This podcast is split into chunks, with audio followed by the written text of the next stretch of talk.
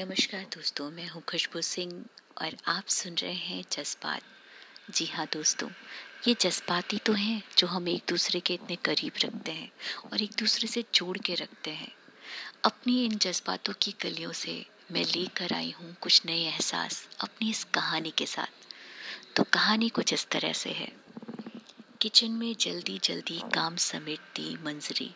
बार बार अपने फ़ोन की ओर देख रही थी। ऐसा प्रतीत हो रहा था कि किसी खास की कॉल का इंतज़ार है। और हो भी क्यों ना?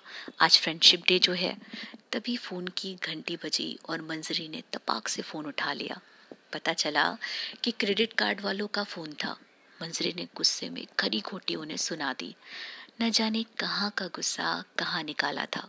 उसके बाद मंजरी फिर काम में जुट गई, लेकिन उसका मन नहीं लग रहा था।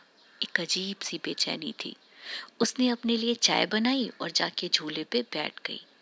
चाय की चुस्कियों के साथ मंजरी कहीं खो सी गई थी। उसे आज भी याद था वो दिन जब पिंकू उसके घर पहली बार आया था।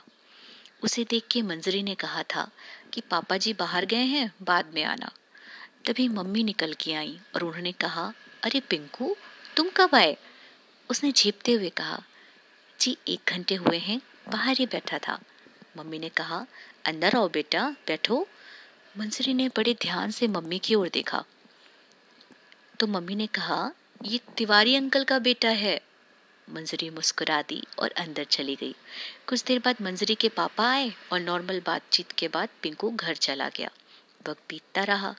एक दिन मंजरी अपने ऑफ़िस से बाहर निकली तो पिंकू सामने खड़ा मिला। उसने पूछा, तुम यहाँ? तो मंजरी ने कहा, यहाँ मेरा ऑफ़िस है। मंजरी ने पूछा कि आप यहाँ क्या कर रहे हो? उसने बताया कि वो अपनी मम्मी को लेके डॉक्टर के पास आया है। तब मंजरी को उस पर ट्रस्ट नहीं हुआ, क्योंकि उस कॉम्प्लेक्स में कोई डॉक्टर ही नहीं था। थोड़ी देर बाद बात करके पिंकू घर चला गया। दिन बीतते गए, पिंकू और मंजरी कई बार मिले। अब तो अक्सर ही पिंकू घर आ जाया करता। धीरे धीरे मंजरी और पिंकू के बीच नजदीकियाँ बढ़ने लगी। जहाँ मंजरी की नज़र में पिंकू बस एक अच्छा दोस्त था वहीं पिंक, मंजरी को दोस्त से बढ़ के समझने लगा था। मंजरी को कहीं भी जाना हो तो बस वो पिंकू को याद कर लेती और पिंकू हाजिर हो जाता। आगे की कहानी सुनने के लिए सुनते रहिए जज्बात